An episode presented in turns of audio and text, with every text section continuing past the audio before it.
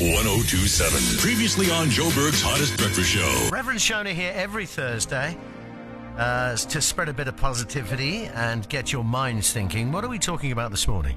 Today we're going to look at the 10 most basic emotional needs in an Oh. intimate relationship. This is heavy stuff. It is heavy, but it's actually just, I think you can use it as a fun Okay. thing. Get your mind working, as you said. So I think we all know that story about the child who goes to her father and moans about how hard life is. And he puts three pots on the stove with water in, brings them to the boil, puts carrots in one, an egg in one, coffee beans in another. And um, at the end of about 15 minutes, he says to her, What's happened? And the carrots got soft, the eggs got hard, and the coffee beans have made coffee. And he says, You need to be like the coffee beans, transform your environment because life can be hard.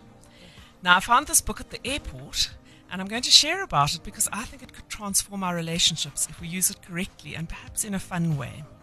I found it completely by coincidence, one could say, or directed to it. It was in the wrong aisle. So I bought it and then found myself so engrossed in it that I actually didn't notice the flight. The author, Willard Harley Jr., writes about these 10 most basic emotional needs that we have and how we need to know what our own are. And I actually always say you can't expect someone else to meet your need if you don't mm. know yourself. Mm. And while happiness is within and something you need to look after, other people can help make the environment a little happier. So the book is called His Needs, Her Needs, because the psychologist points out that generally men and women have different needs.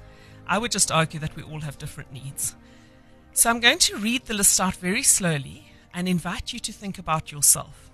I had to think deeply. This is confession time because I couldn't quite work out what my most important need is. And he asks couples who come to him to rate the needs, the first top five needs from one to five, one being the most important. So if you're finding it hard, there's a hint. Ask yourself what is the one need that needs to be met? If even the other nine aren't met, you will still be happy. So, what is the one that you really, really can't do without? And so here they are affection. And affection means holding hands, having a hug, just being generally hmm. affectionate.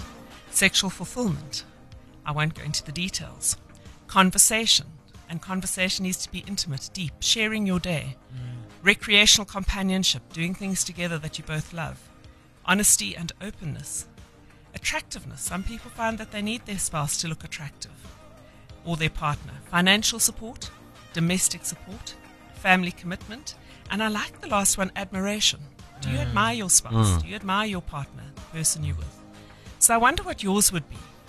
I would love to know, actually. So you're welcome to send me. Some people send me WhatsApps. You're welcome to. The reason I found this so profound is that I feel it could be a fun thing to do for couples.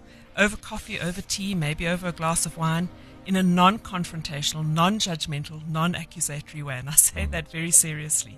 Just do it as a good, fun exercise. I do feel that if we all know what our own needs are and if we share them with our significant other, you could have a much better relationship. And especially if you do it in a fun way. I think so many people, and I see it over and over, and I would know it for myself, is that you might keep quiet to keep the peace. But that's not always the right thing to mm. do.